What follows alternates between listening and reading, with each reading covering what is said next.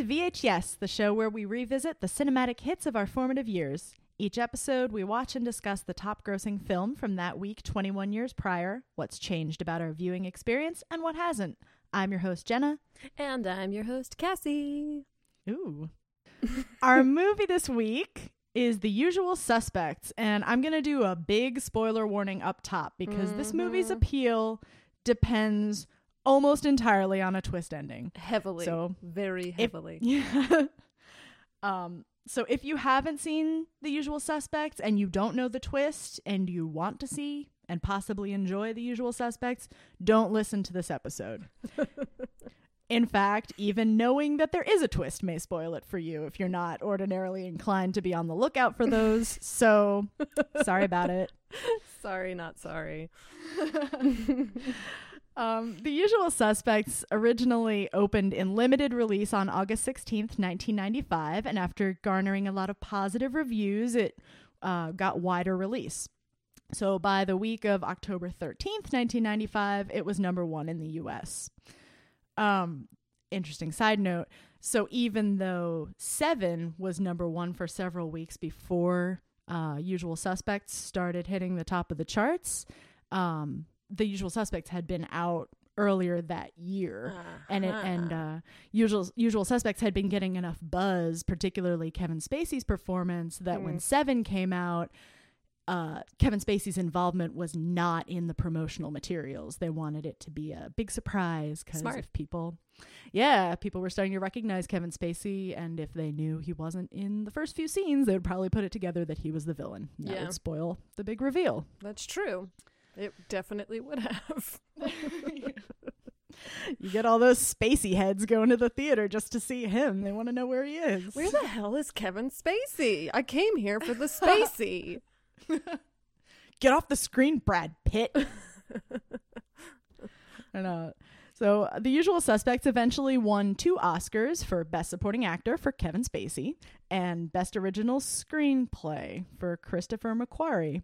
One of those awards was more deserved than the other. Uh, this was the first major feature directed by director Bryan Singer, and it was shot in only 35 days. mm. Mhm. Yeah. The ensemble cast is mostly composed of character actors who were pretty much unknown at the time, including Kevin Spacey, Gabriel Byrne, Benicio del Toro, Kevin Pollak, Chazz Palminteri, and Stephen Baldwin. Stephen Baldwin? Question Oh. mark? it is Stephen, right? oh yeah, no, it totally is. It's just the, it's clearly the one no one's heard of. No, he's not though, actually. Really? From like yeah, from the interviews I was reading with other people, it was like um Kevin Pollak and Stephen Baldwin were the big names that were attached to it. They're like, "Oh, we got like when they went to to try to get some funding, they would say like Stephen Baldwin's going to do it." Mm, 95 was a long time ago. it was like uh, Kevin Spacey had been in um Glengarry Glen Ross Mhm, and mhm. Gabriel Byrne had been in Miller's Crossing. So like a few highly regarded, pretty small time Mm. movies. And Stigmata. I think Stigma was Stigmata before this? Um, I don't know actually, but he was in Stigmata. Yes. He definitely was in Stigmata, that's true. Do you want to talk about Stigmata, Cassie? Someday, someday we'll talk about Stigmata.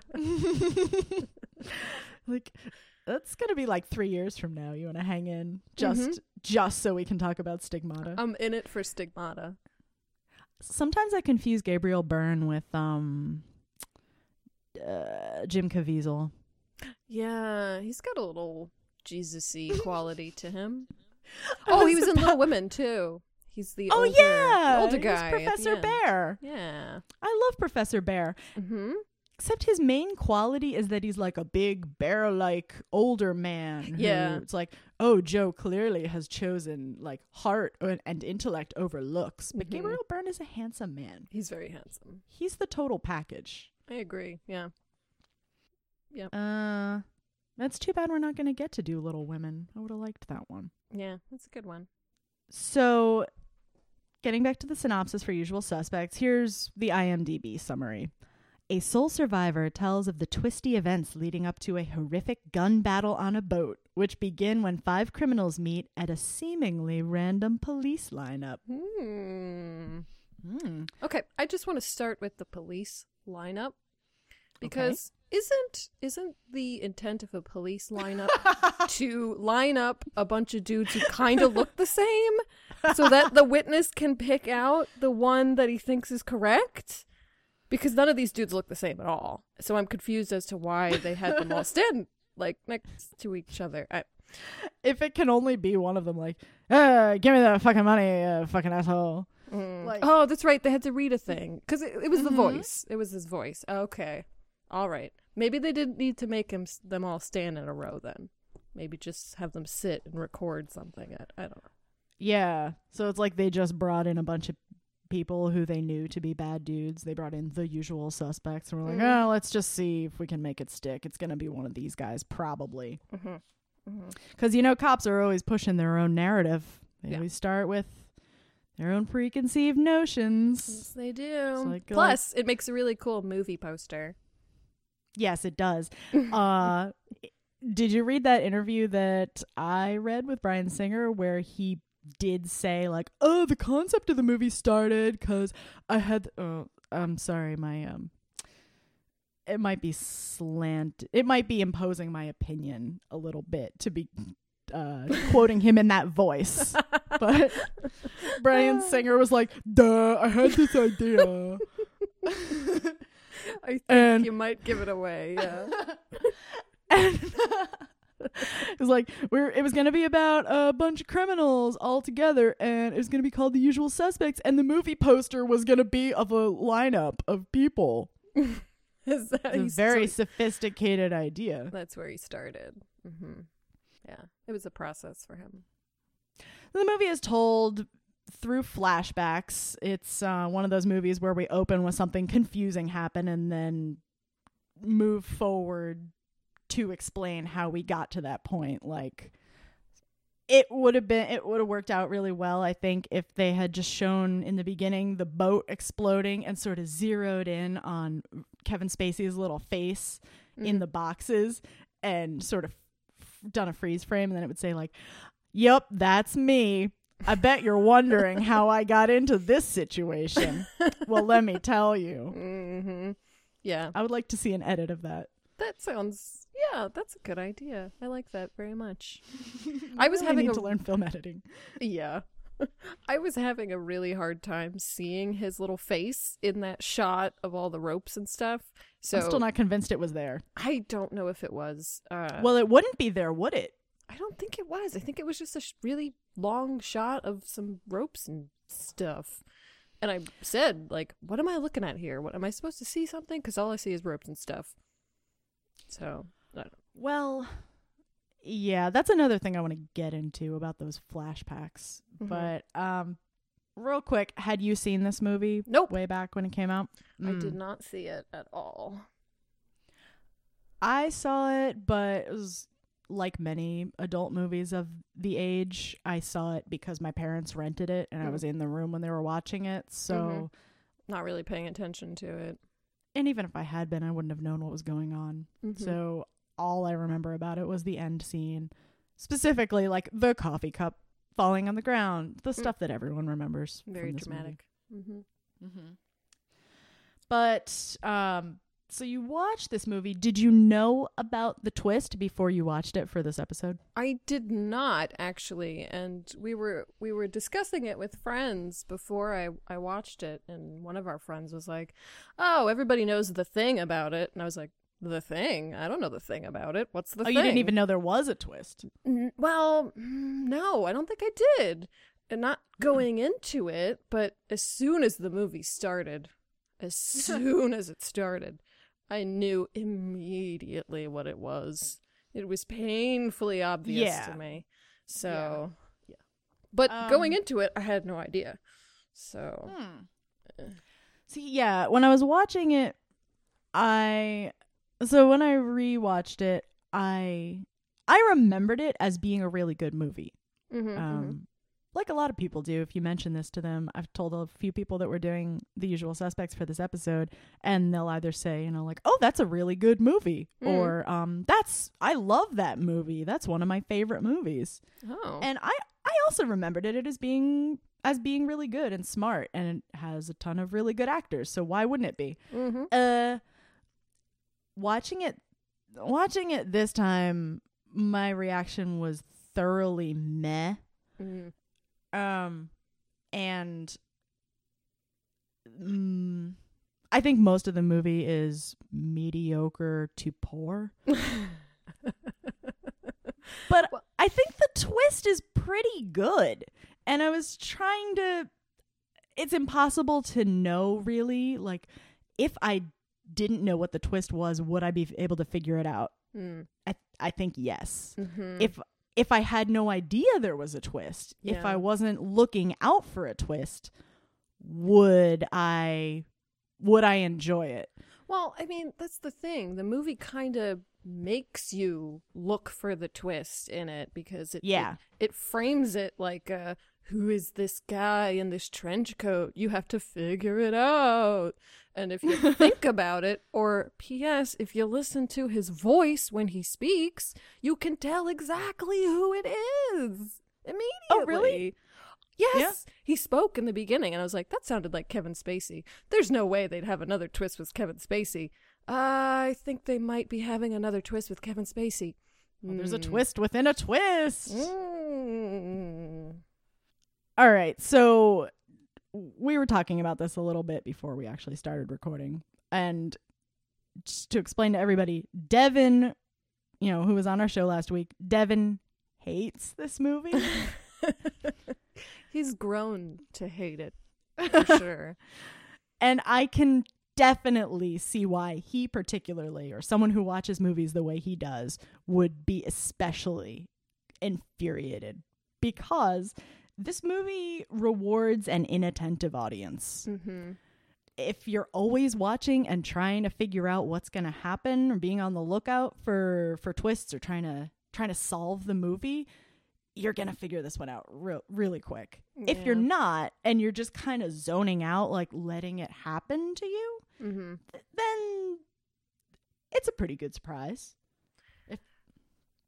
Yeah. Yeah. I mean, it's hard for me to step outside of the my viewing experience and because I'm watching it and I know Kevin Spacey's voice, I just can't not know the twist. And then once I know it, the whole shtick is kind of ruined. it it blows the whole movie if It you know really what's going to happen does. It really It's- does. Yeah. Um Here's what Roger Ebert said about this movie. I love it. He gave the movie 1.5 stars Ooh, and ouch. said and was that an ouch for the terrible rating or an ouch Yeah, that was an of Batman? ouch. Ouch, Robert. Jeez. Oh. and is it and his uh his review says to the degree that I do understand, I don't care. oh, it's brilliant. That's a that's a great Like, great line. the the movie's got this really complex, convoluted plot, and ultimately, it's not that important. Mhm. Um, so it's easy to let yourself be sort of lulled into the state of not caring about the details Yep. and sort of zoom back and watch the movie from a distance and just check in every now and then like oh what's happening Hmm. oh that guy's doing that weird thing oh what's going on with with verbal kevin spacey and then i guess if you're only half watching and you think you know what's going on that's when it can hook you it's it's a movie for a lazy audience Yeah. And I guess the the audience in 1995 not knowing Kevin Spacey very well could have been fooled by, you know, all of the red herrings that they throw at you. But well well i do know kevin spacey's voice granted i wasn't i was being a lazy audience in the very beginning of the movie and i didn't recognize kevin spacey's voice but there are also a bunch of there are also a bunch of clues that are written into the very movie that Mhm. should tell you like this is a movie you're expected to try to solve Mhm. like the very title is The Usual Suspects, which Mhm. right away your hackles should be up like, oh, uh, is this going to be usual or is there a surprise of sorts here? Mhm. Um, who should I be suspicious of? Um, and it, the the movie kind of, or like the, I don't know, the the viewpoint of the movie kind of acts like a magician that tells you exactly what he's going to do, and then does exactly what he said he would do, and still fools you yeah. um, like verbal tells Chazz Mal- Palminteri's uh, police chief character, um, or whatever he is, um, customs agent for some reason. customs agent. Yeah, I, customs deals with a lot of cocaine. I guess. I mean, I guess if stuff goes wrong with boats, it's customs. But verbal specifically tells him, like, I know how cops think. You decide that, you know, you decide what the story is, and then you just you f- stick to that, and you just look for more to corroborate your story. You go with the story that's the simplest and the most obvious. Mhm. Uh, it's confirmation bias, the movie. yeah, that's what it is. Uh, yeah, it, and you know, it it kind of sets itself itself up that way too, because by saying the usual suspects, it makes you want to say, well, let me pick the guy who's not the usual suspect. Maybe the cripple. Okay, it's probably the cripple. Exactly. it's the cripple. Yep. It's the narrator upon whom we are entirely dependent for the story. right. It's um it's the guy that we don't see when we see what everyone's doing on the boat. The one Mhm. guy who's always just sort of looking vaguely flushed and nervous. Mm-hmm. Yeah. I wish I could go back and watch it and not know what what's going on there because once you have a doubt of the narrator, then basically whatever he says doesn't matter. Yeah. Yeah. I mean, this is, I think this movie is a gimmick delivery mechanism for one gimmick. And it's a decent one. It's not the best, but Mm. if if that's compromised, yeah, don't don't bother. Yeah. Too bad. Also, um were there any women in it? Oh. Ah, oh, there was one. There was one yeah. lady. There was a oh, what was her name? Uh plot device. No, no, her name was Edie. Edie. Uh, was I? You know, I was watching it and I was trying to place where I knew that actress from, and I looked it up and it said Titanic. I'm like, who is she in Titanic? And I read the Hmm. last name Calvert, and I was like, wait, that doesn't make sense. and I I had to actually look for a still of the character because I forgot that she existed in that movie. Wait, is she Rose's mom? She's Rose's granddaughter in Oh! the yeah yeah in the under the sea thing that they got going on uh with Bill Paxton. Oh. Yeah, yeah. Good yeah. eye. She also looked familiar to me, but I thought she looked like David Bowie. and then I thought, that's not Tilda Swinton. Is it Tilda Swinton? she looks a little like Tilda Swinton. A little. Yeah. Um but yeah, the the absence of women is one of the bigger character problems with this movie. Mm, Um, mhm.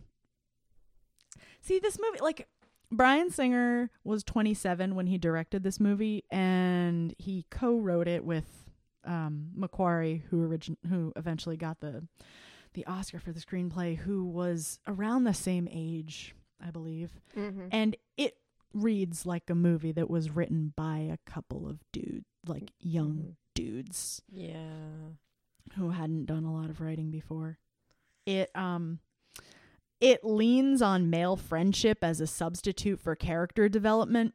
Mhm. It definitely does. Like any example I can think of of like, well, what do we really know about these characters? The only time we know anything about them other than that they are these criminals that uh verbal presents them as is like, well, uh he's friends with the other guy. or They're friends. They work Like- together. They were in the the the slammer together. yeah, it's like oh, Benicio del Toro and and Stephen Baldwin are friends. That means that they're people with characters. They also have funny voices. yeah, there was it, it was a little disappointing because the usual suspects should rely heavily on the characters and there's a lot of really good actors, but Uh-huh. there's not a lot of good characters. Like Kevin Spacey's character is pretty well fleshed out kind of uh, even though he's completely based on a lie. Um and Yeah. a little bit with Gabriel Byrne, but everybody else might as well just be no face dude guy. Well, yeah, the the uh the movie gets a lot of mileage from the actors just being weird. Mhm. It's like every actor is just doing their character homework. Like they went to acting class and were told like look at a bulletin board and pick a word and design a character after that, which is basically Yeah. where these characters are coming from. So Mhm. like I actually wrote in my notes like I bet that they killed off Fenster because Benicio del Toro got bored of being in this movie. yeah. it turns out it's the opposite. Like according to uh, that interview with Bryan Singer that I've been talking about, Benicio del Toro, his character's only purpose was to die, which seems like very uneconomical story writing. Like, Mhm. why put someone in and hire an actor that you have to pay for a week or so if you're just gonna kill him? Like, why don't you kill off a character that does something else, serve some other function? yeah, that Um, that character did nothing but just ramble incoherently and then die. So yeah. it was Yeah. pretty disappointing because Benicio del Toro can do a hell of a lot more than that. Yeah. So apparently he was just doing that stupid, stupid voice because he was so bored with this movie. Mm-hmm. He's like, let's see what I can get away with. Um, and and Kevin Pollak, I thought was excellent too. He's got a the the beginning of the movie is really promising. It's like, oh, we have a bunch of excellent actors, and they're both playing this weird type. I can't wait to see what happens when those characters like come in conflict and work together. And it's just it it stops at the the stage of like, look at my acting. Look at all the acting I can do. yeah, I don't know. I I tried to look at some favorable reviews for the movie to to see it from other people's perspective and I just don't agree with what they wrote. Like I don't think it was particularly smart. I didn't find it entertaining because I didn't care about what happened because the plot was all literally made up and because I didn't care about any of the characters. So kinda was really hard to find good things to say about it. But weren't you weren't you just drawn into Gabriel Byrne's story of the crooked cop who turns into a criminal and then maybe kills people but maybe he doesn't. And then he comes out and goes straight and is dating a lady attorney and he loves her but maybe he doesn't cuz he won't say it. And then also but maybe he was just like using her the whole time. Were and also he's friends with this cripple guy. Weren't you drawn into that? I wasn't. I also didn't understand at the end when, well, I know why the customs agent was trying to pin it all on Gabriel Byrne, but by that point, it just it didn't make any sense at all. Like there was this moment where they like were revealing the twist is that Gabriel Byrne is Kaiser Söze, and I'm like, no, that's stupid. That's not it.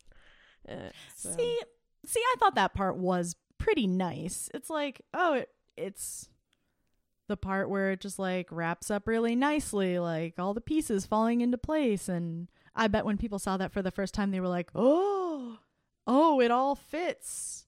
What Yeah. a clever, what a clever movie. All the par- all the things were there all along. Yeah, I can- maybe. Yeah, sure. And they had to throw in another twist. if if one twist is good, two twists are even better. Uh, also, he's not really crippled. What? Yeah, he just walks away. Yeah. What a good what a good actor to have acted crippled like that. Maybe we're just jaded. I think maybe probably a little bit. oh, where I laughed out loud though, uh, is when uh uh the character, the uh, attorney Kobayashi was revealed and it oh was Jesus. it was the very Irish guy. I'm like, wait a minute, wait a minute, wait a minute. This guy's name is Kobayashi? yeah. what? no, it's not. No.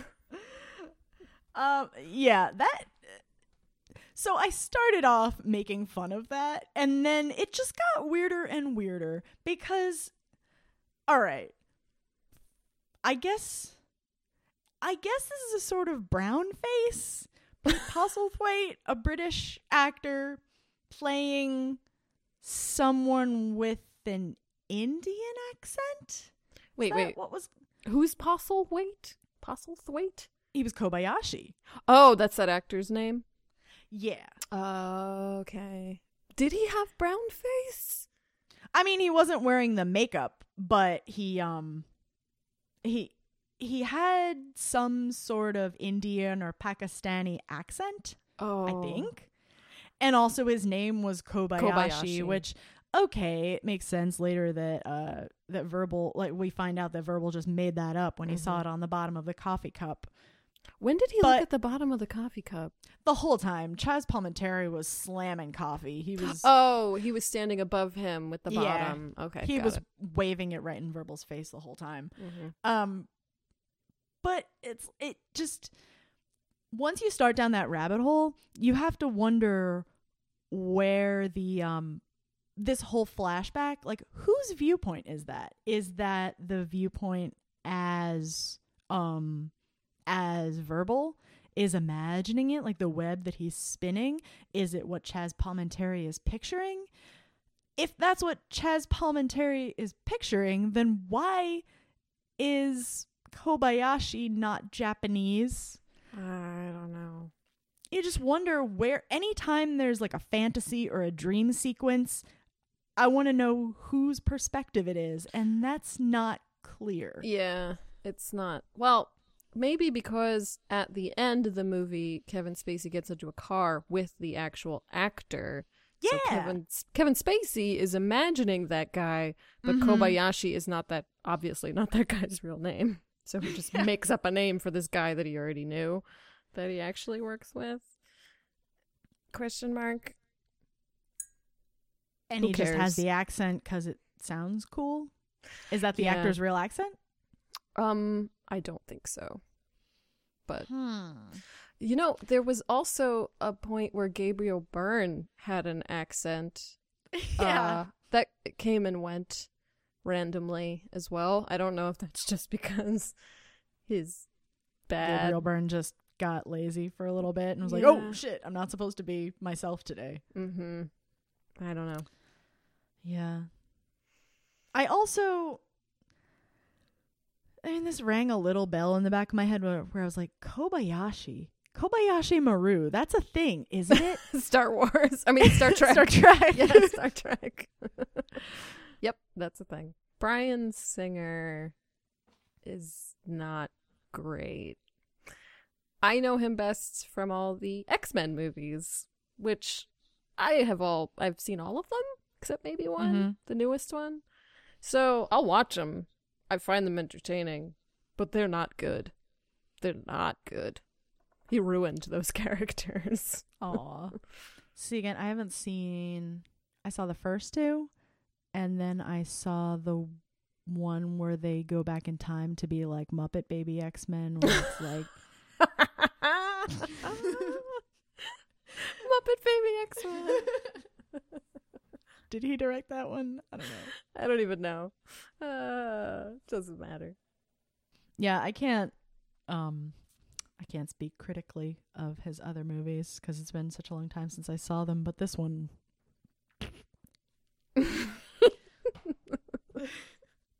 it had some good. I think we should start keeping track of the uh of the really cliched movie tropes or just like visual things Mm-hmm. that we see. For instance, I, I caught a couple and uh I know we'll see them a lot again. There's the shootout in in, in, in an industrial space. Mm.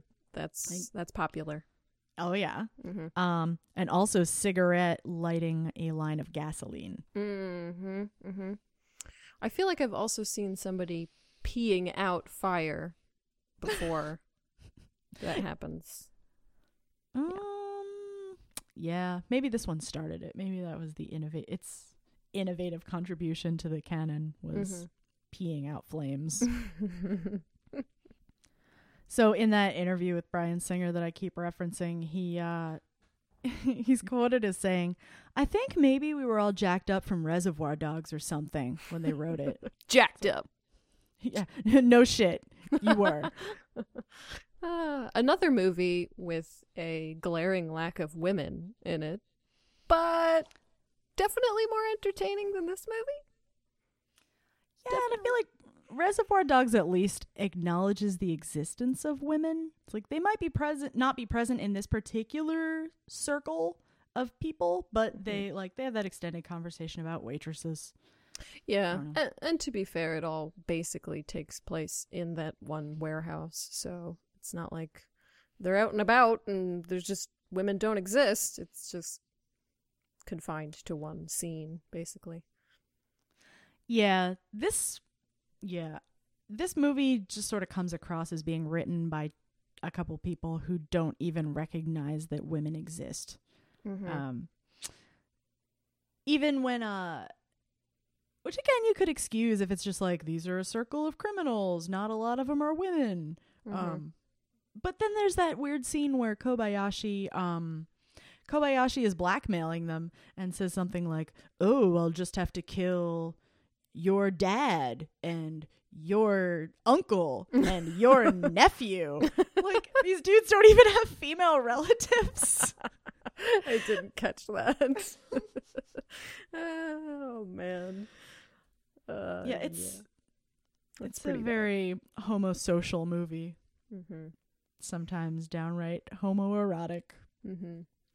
Yeah, I mean, I feel like I'm I'm not a completely unbiased, you know, critic of this because I generally don't really enjoy this type of movie. But then I watched Reservoir Dogs, and it's definitely not the kind of movie I enjoy. I don't even generally enjoy Quentin Tar- Tarantino, but I enjoyed watching that movie. So I think maybe The Usual Suspects is maybe just not very good. I'm inclined to agree. um, and we're in the minority here because this movie has an 88% on Rotten Tomatoes, 96% audience Yeah. rating. Yeah, they all really like it, and I don't know. I don't know why. It has its moments. Um, it's not. I mean, it doesn't offend me with its badness. It offends me. It offends me with its complete lack of women. It offends me with its implicit, like its essential assumption that a cripple can't do anything. Hmm. Um, so I guess it does offend me, but I don't. I take back what I said. it's offensive. Um, so let's just make it formal. Would you recommend that people watch this movie? no. No, No. no. I would recommend that if you are interested in movies about gangs of criminals who come together from different viewpoints to commit a heist, you watch Reservoir Dogs. Mm-hmm. Or if the violence doesn't appeal to you, you can watch Ocean's 11, the original or the remake. Ah. There are a lot of options out there in this genre if that's what you want to see. So, Cass, uh, take a glance at the bottom of my coffee mug and tell me what movie we're doing next week. Oh, let's see. What do I see? Now and then! Yay! Yay! I'm excited for that one. Yeah, I think it's I think it's gonna be cute. Hmm. It'll it'll be a good change of pace from Kevin Spacey. Kevin Spacey plays one of the girls when she's in her forties. She's Thora Birch as a child and Kevin Spacey as an adult. Oh no, no. Maybe with a wig. He'd be a pretty lady, I think. I don't think he would be a pretty lady at all. I disagree with you there. We could probably find pictures of him in drag online. He does a lot of impressions. Does he? I would be really Oh yeah, he's a good impressionist. Hmm. I didn't know that. Yeah, he's a funny guy. Um and well, I mean, he managed to do that spot on impression of a cripple. yes. Well, he did deserve his Oscar. I will say that. He's a great actor, as are most of the stars of this movie. Mm-hmm. But you can see them doing good stuff in other movies. Mm-hmm. All right. Um, thanks to everybody for joining us. Uh, you can find us on Twitter at VHYesPod. VHYes Pod. And we hope to see you again next week for more VHYes. Thank you.